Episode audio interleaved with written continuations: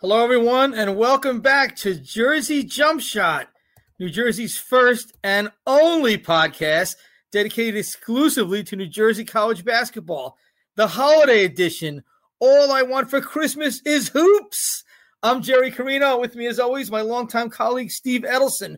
One of our goals is to give you a glimpse behind the scenes for student athletes. And for a twist on that, our special guest this week, the week of December 18th, is a student administrator, but not just any student administrator, New Jersey's resident celebrity sports information director, the pride of Fort Lee, FDU senior and very soon to be FDU graduate, Jordan Sarnoff. He's 21 years old. He's getting a degree in sports management. His last class is this week, an art class, as I understand it. Jordan, welcome to Jersey Jump Shot. Thanks, Jerry. Thanks, Steve. Great to be here with you guys and kick off the morning.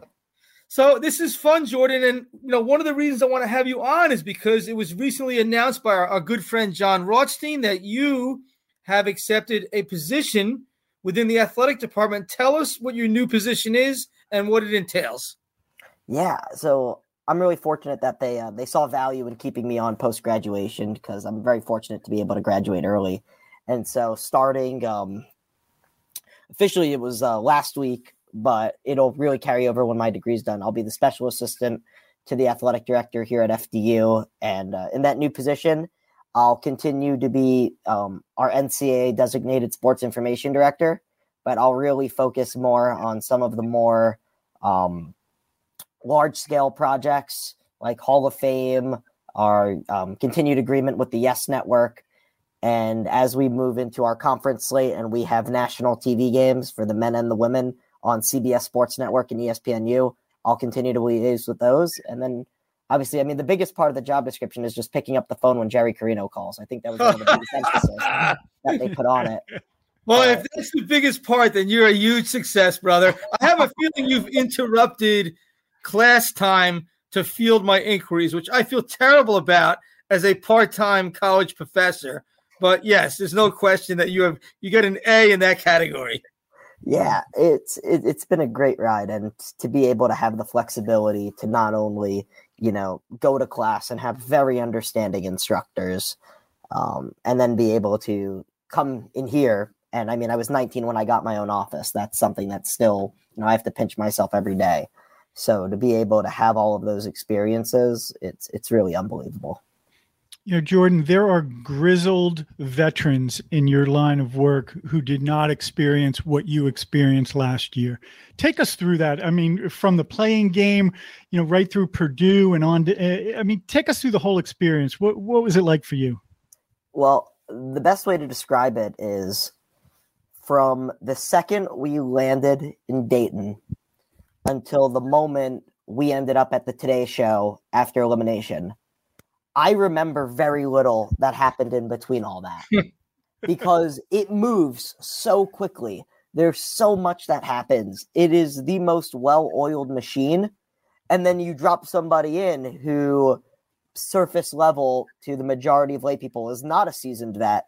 And you're fielding interview requests from, you know, all the nationals, the print media that were there, uh, everybody who wants to, you know, use the Zoom technology to get a hold of coach and some of our players.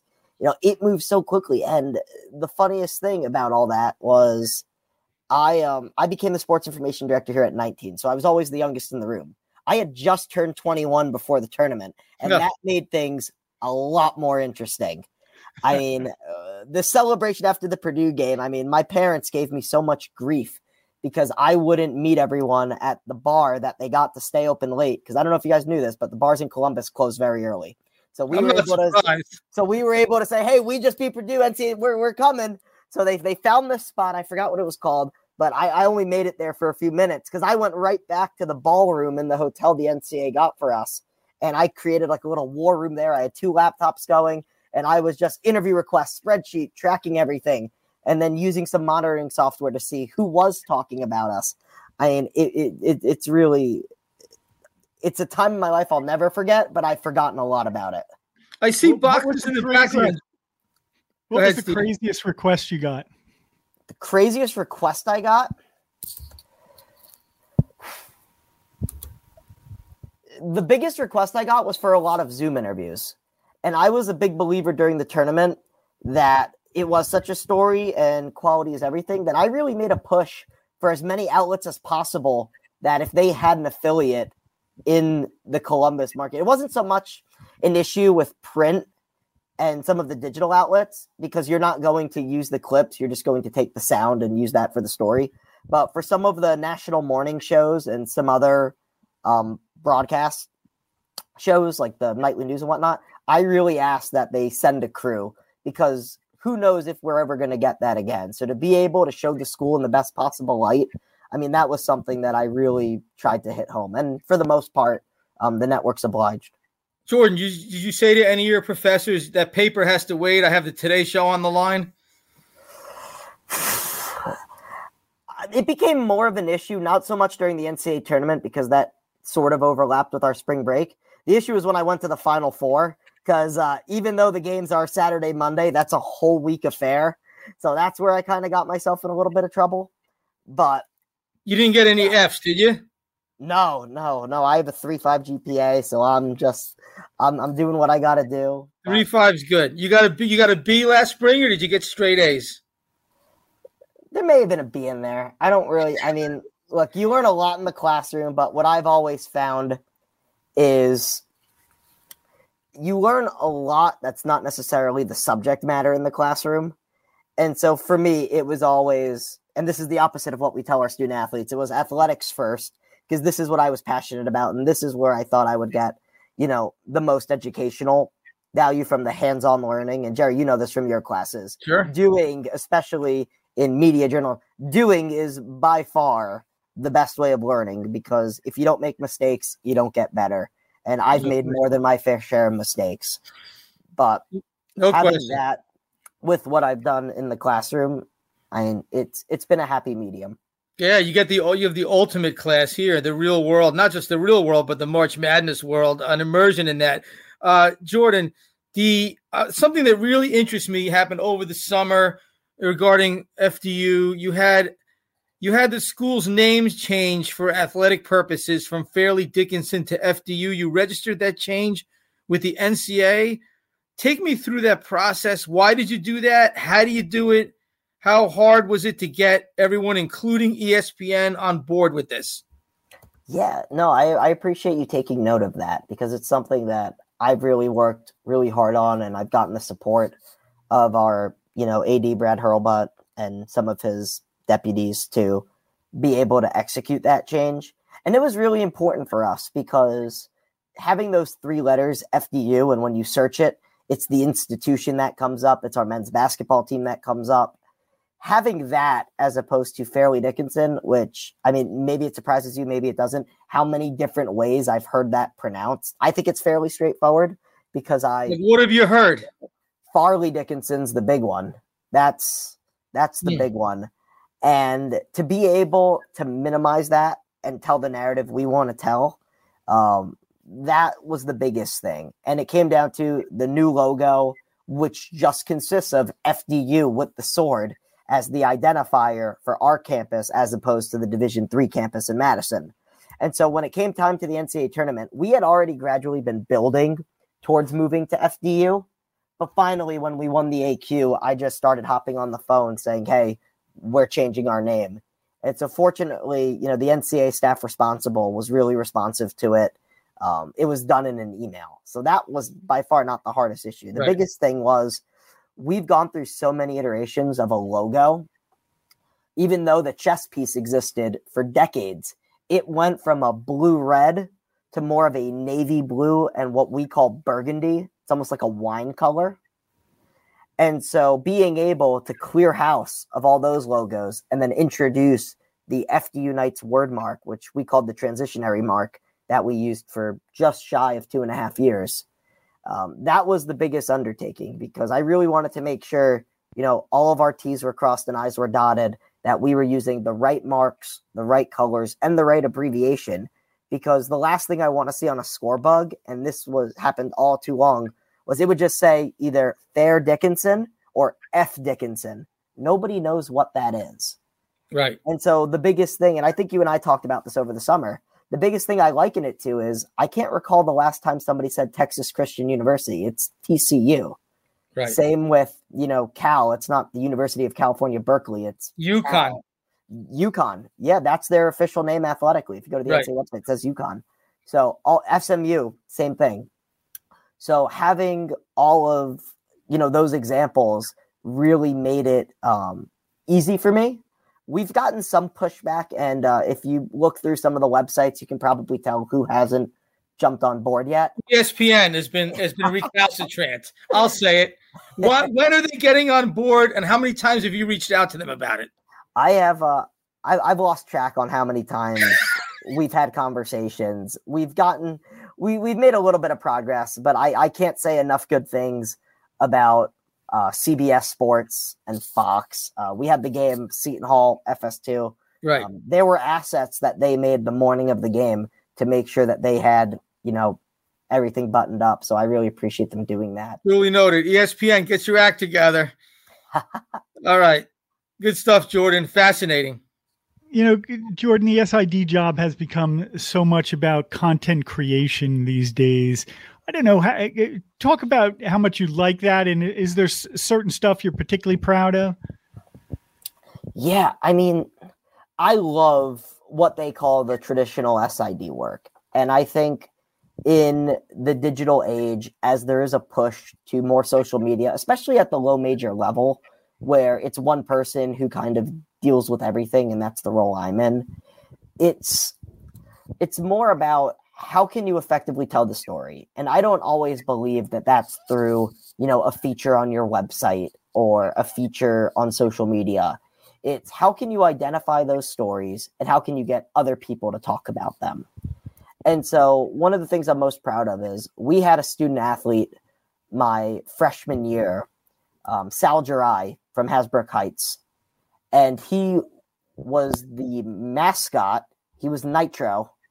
Then he became a team manager and then he walked on to the team successfully for his junior and senior year. And being able to get that story told on the Seton Hall broadcast my sophomore year when I became the contact and in print was one of the biggest accomplishments for me because it proved people do care about FDU and people do care about the people of FDU and also being able to just build that connection to the North Jersey area. I mean, I think we're all you know, really proud of what the school's done for the community, especially given the last two NCAA tournament appearances, being able to win at least one game in each. And beyond that, just the general success across the board with our Olympic sports. So that was uh, that was one of the most rewarding or fulfilling um, pieces of content that I'm proud of. Jordan, we touched on this a little bit, but how do you balance the job? You know, you have a, a full time job that knows really no hours. It's a it's, you're constantly on, and how do you balance that with, you know, your responsibilities as a student and just living living your life as a 21 year old guy? Like, are you your notifications on in class? Is was Tobin Anderson texting you while you were, you know, taking taking statistics class? I mean, how does that stuff work for you? So it's funny you bring that up. I had a final in French on Thursday, and of course, as soon as I take down the sit down to take the test, my phone's on the table, and all of a sudden I just see it popping up, and it was Tobin. He needed a picture from the tournament. So There you go. it's uh, no, it, Did you did you answer him during the French exam? of course, of course I did. It's Tobin. But I needed to make sure my tickets were sorted for the uh, St. Joe's game on Saturday. Very Oh. good. but no, it's the way I balanced it. It was it was very easy the first two years. Um, as much as it was devastating for a multitude of reasons, when COVID shifted learning online, FDU, like so many other schools, made the pivot to Zoom and asynchronous learning, and that really played to my advantage because I was able to just pick two hours, whether it was in the middle of the night or the middle of the day, and get all my assignments done, do my discussion boards, do my responses, watch the taped lecture or however that class was structured. And being able to have that, I was able to nail out so many credits, especially I took summer classes And so I was able to bank all these credits that when it came time for basketball, and I was also our softball contact for two seasons, having that freedom that, okay, I can take a lesser load in the spring, or all right, the fall is manageable. I can add one more class. I think it wasn't so much balancing the course content, it was balancing the credit load and being able to kind of play that game of, okay, if I stay below or stay above full time, I could take four classes instead of six. And so I ended up with, I think I took 12 credits last semester, which ended up working out because of the NCAA tournament. And then this fall, I took 17, and that was all I needed to finish my degree.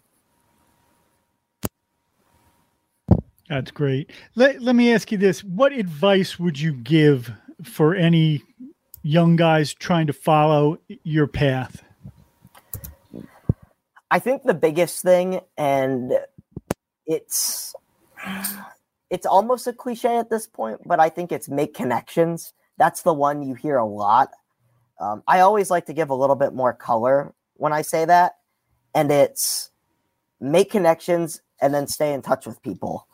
Um, I've said for years now that if I did not go to the broadcasting camp when my mom signed me up all those summers ago, and I didn't meet the people I met and stayed in touch with them, I would not be able to do this job at this age because I really believe I got a four year head start on everyone.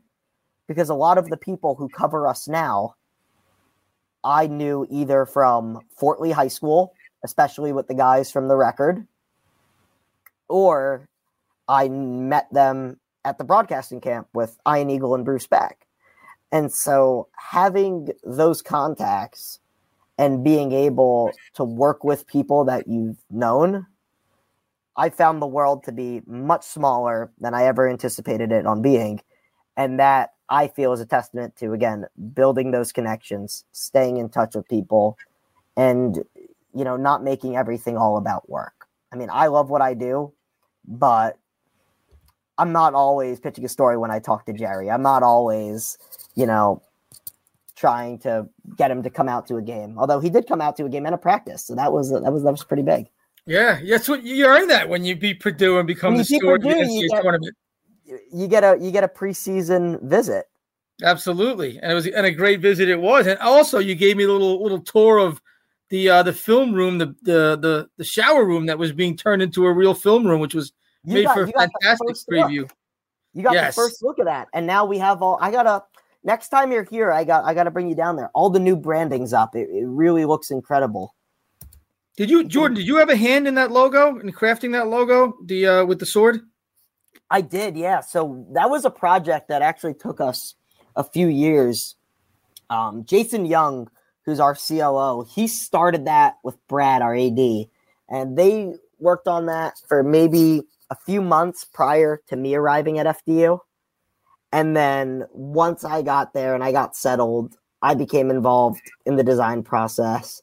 Um, I love the logo we ended up with. One of these days, maybe uh, we'll be able to share some of the designs that didn't make the cut.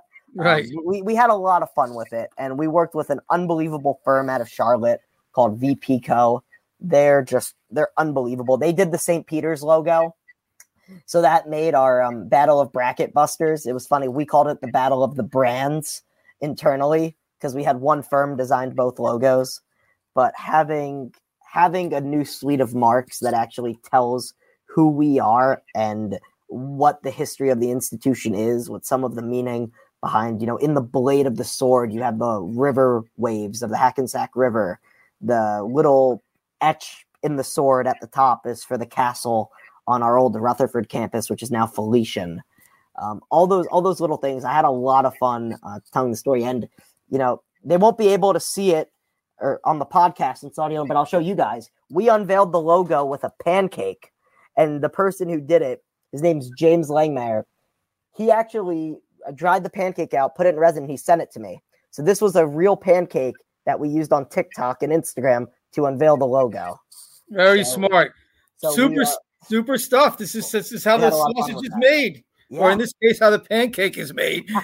last question, Jordan. And this is a big picture question because one day you're going to be an AD, you're going to be, you know, maybe on maybe the chair of the NCAA selection committee. Let me say it now. You're going to be a big man one day in college sports, and in the holiday spirit, if it was up to you, what is one gift Santa Claus would bring the sport of college basketball?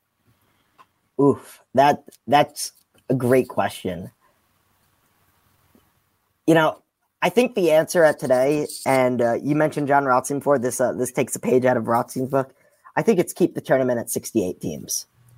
I think that's something that, especially with the news, given the changes to the NIT and whatever the future of college basketball postseason looks like, especially with football being what it is right now, I would love to, you know, continue to be able to be a part of a program that makes the tournament. And the patch on that apparel says one of 68. I think that's a great number for the tournament. I love the first four. Um, at least at this institution, there's nothing better than having a chance to win a game because on paper we didn't have a chance to win the Purdue game, but we obviously, you know, proved the metrics wrong there. But I think I think 68 is a great number. I think the number of days the tournament is, you're able to keep the interest for it. I mean, other than the World Cup and maybe the last couple weeks of the NFL playoffs, I don't know a sporting event that just captures so many different people. It's the great unifier. I mean, I know sports people or non-sports people who went to FDU and they would send me emails uh, after the tournament or during the tournament and it is the great unifier. So keeping it at 68 teams um, at the current state of college athletics, that I think would be a great gift to all of us. There you have it. Perfectly said. What is there to add to that, Steve? Amen to that. And uh, that's Jordan Sarnoff, newly minted special assistant to the athletic director at FDU, very soon to be FDU grad, SID extraordinaire. He's on his way to bigger and better things. Jordan, Thank you for joining us on the Jersey Jump Shot. Thank you guys so much. Really appreciate Thanks, it. Jordan. All right, we appreciate Jordan. Steven, let's move on. Lots to talk about here as we head into the holiday week. But how about Jordan Sarnoff, man? What an inspiration that young fella is. Yeah, he's he's on to big things. You can tell, and the, the job he's done at FDU, you know, so beyond his years, you know, in terms of his ability and his knowledge and his really his passion is is second to none. Tobin Anderson texting him during a French exam and Jordan replying is really the quintessential Jordan Sarnoff story and really like life life in the business of college sports, right? Gotta love it. Uh, all right, Steve, let's go down the list of things we have to discuss this week. Uh, this is this is uh, holiday week, Christmas week, so there's not a ton going on, but we do have Seton Hall coming off an enormous win at Missouri. 93 87 was the final score. But Seton Hall really dominated Missouri. They had a lead of as much as 19 midway through the second half. Missouri never got it closer than five. Uh, so Seton Hall gets their first high major win, and it's a big one in Kansas City. They shot the lights out. What do you think of what you saw from Seton Hall, and how does this help the Pirates with UConn, the defending national champ, storming into town on Wednesday? Well, I mean, this, listen, this was the performance that they needed. You know, they they went on the road, they beat a good team. Um, you know, it, it, I, I think the question now is because let's face it, Seton Hall shot the ball very well in that game, and now can you do that consistently? Now, can you can is the dam open now, and and can you really start to to find your range from from the perimeter? You know, and draw teams out of those zones that they're playing against you. And I, I think that's going to be critical moving forward. I, that was my biggest takeaway was I thought Seton Hall really shot the ball well. Yeah, and that's and I have said this last week and we for a while now. I think Seton Hall's gotten good looks throughout their schedule. They just haven't made them. So I actually think Seton Hall's offense has functioned fairly well in terms of sharing the ball and getting guys open looks. They've just been coughing up bricks and the sort of law of averages played out. You know, they were due, and those those shots rained down on Missouri. Al Dawes, we've said it before, is so important. He makes those first two threes, and it's like sledding downhill, and it's contagious. You know, it's not just Dawes; it's Dylan Addae-Wusu, it's it's Dre Davis, and the, the the the shots start falling in, and it's a different game when you make shots, Steve. That's what it is. Well, you know, and when they made the three straight shots to to push the lead up to double digits there, the three straight long range ones, it was like it, you could almost feel like an exhale, you know, like just a relief of pressure, you know, to to be able to do that. And and so, I, like I said, maybe this can kind of free them up a performance like that. Yeah. So, but the other on the flip side of that is Seton Hall has to play better defense. I mean, the two straight games they allowed Rutgers and Missouri to shoot 12 of 24 from three point range. A lot of open looks by both teams. That's a pattern. It's, it's, it goes before, back before these two games. Seton Hall is not helping and recovering well. They're not handling the help side of, of man-to-man defense well at all, and they're losing shooters, and that's really problematic. So, is that something they can improve dramatically? I don't know, but incrementally, yes, they have to improve that incrementally um, this is now a huge week for Seton Hall, Steve, because UConn at home Wednesday. They've beaten UConn two straight times in in uh, Newark in the Prudential Center, and then you have a trip to Xavier, which has really been pretty up and down. It has injuries, has lost some head scratching games. Seton Hall has played well there. They won a bunch of games in a row before losing by I think one one possession at the very end of the game last year there. So can Seton Hall get a split? I think this is a huge week for them. If they can get a split, you kind of they go into 2024 with some hope and maybe having pushed the reset button a little after a rough start. What do you think, Steve? The odds of this team getting a split, what has to happen for them to do that this week? Well, I think getting a split would be great. Uh, you know, again, obviously UConn is a tall task. I mean, the Huskies come in 10 and 1, coming off the win at Gonzaga. I, I, I mean, that would be a signature win for Seton Hall. But listen, it's a rivalry game. It really is. So, you know, eh, eh, if they if they play like they played at Missouri, they got a chance. You know, they got to play a little better defense, but shoot the ball well, dig in on defense, and maybe you got a chance in that game. And and as you said, Xavier's up and down. You know, you know, listen, you go out there and beat them, and and and then at least you've got a split. And God, you're playing with house money if you if you could beat the Huskies. Right. Shooting and basketball, there's so much confidence involved. It's so much of a game of the mind, Steve. So can Seton Hall parlay maybe a little bounce in their step coming back from Kansas City into a big week, a season changing week? It's there in front of them if they can seize it. Uh, what I would say is uh, two things. One is can Kadary Richmond, Dre Davis, and Al-Amir Dawes all fire on the same day?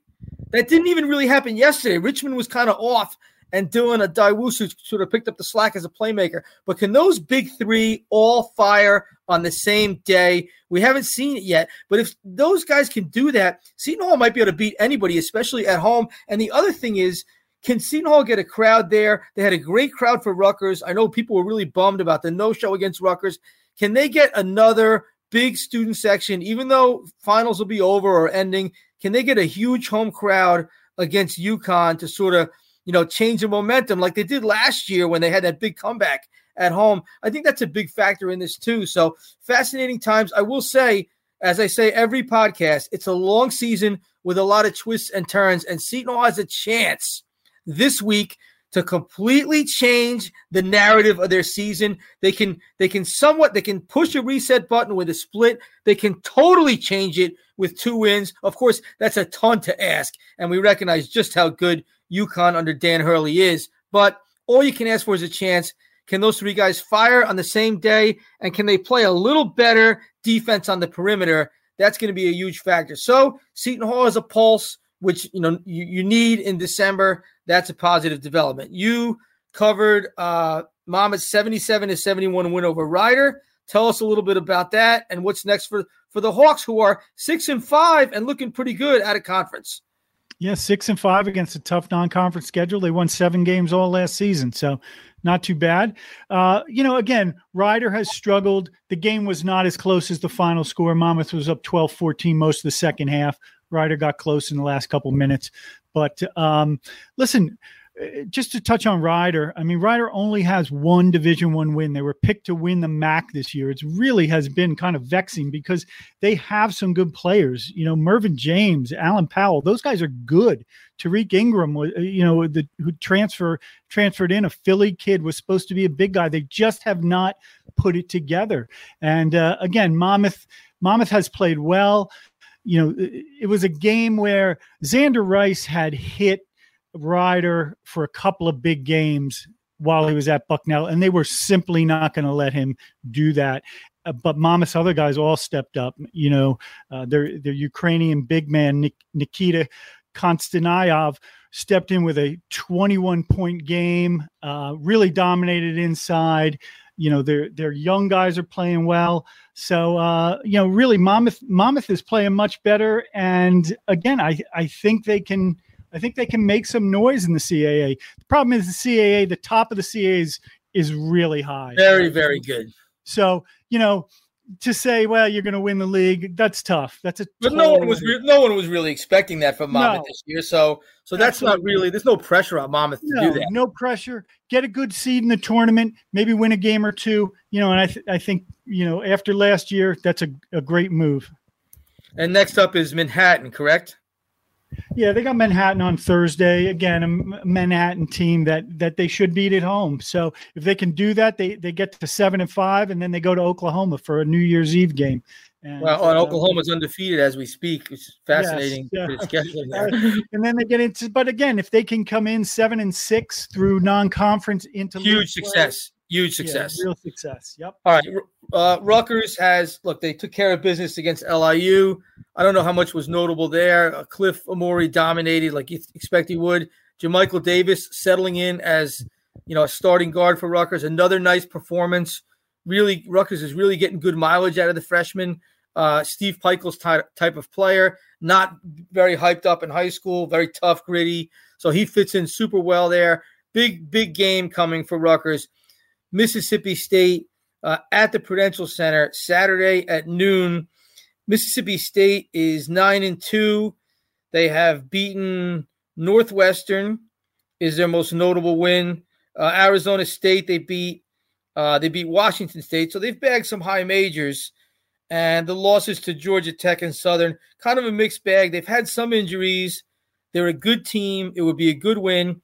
To me, it's a bold stroke by by Steve Pikiell to schedule this in Newark. Look, Mississippi State, they're not coming to the RAC. They're not going there. So if you want to play a high quality, you know, high major, have a chance at a quality win at a conference, which we Rutgers needs. This is what the committee told them to do. It's what everyone's been telling them to do. This is the way to do it. You get Mississippi State in Newark. It's not, and you know, and on campus but you know that that lower bowl is going to be painted red on Saturday. There's going to be no Mississippi State fans there. Are there any Mississippi State basketball fans? I have my doubts, even though the program is pretty good. So this is a big game. This is an inflection point, I think, for Rutgers. If they really, if you really want to think of Rutgers as an NCAA tournament team, I predicted them to be in the NIT. If you want to think of them as an NCAA tournament team, this is a game they really have to get. This is a resume game. I don't know how much winning at Seton Hall is going to be a resume game. It is a road win at a conference. This is a clear resume building game and momentum building game going into the the Big Ten. Uh, what do you think of where Rutgers is at, and what do you think of them having this game in Newark on Saturday? Well, again, I, I, think what you see from Cliff Omoruyi, you've seen a couple good games in a row. I think you need to keep seeing that. And I love the new lineup. You know, w- with Davis starting, Simpson coming off the bench. I think that is that's a good combination right now. I think they, I think those those things kind of send you into this game with a little bit of optimism and what you've seen of Rutgers and, and that they could pull this off. And as you said, Jerry, if they do, changes the entire narrative of the season. So there's certainly motivation going into this game for a big big performance. No question, uh, and that that will be fascinating. Steve Pikiell, I will tell you, and you know this, he's not changing that starting lineup. When Steve, when they, when Rutgers is winning, Pikiell does not tinker. He tinkers when they lose, and he tinkered really well with the changes he's made. You see the fruit of that now. Okay, now Steve, you um, you had a little uh, high school game of intrigue over the past week. You covered a high profile uh, recruiting game, a lot of college scouts there. Tell us a little bit about it. Yeah, you know, I actually went over and saw St. Rose, top team at the Shore, and really one of the top teams in the state. You know, they're they're in, in line to win a state championship this year.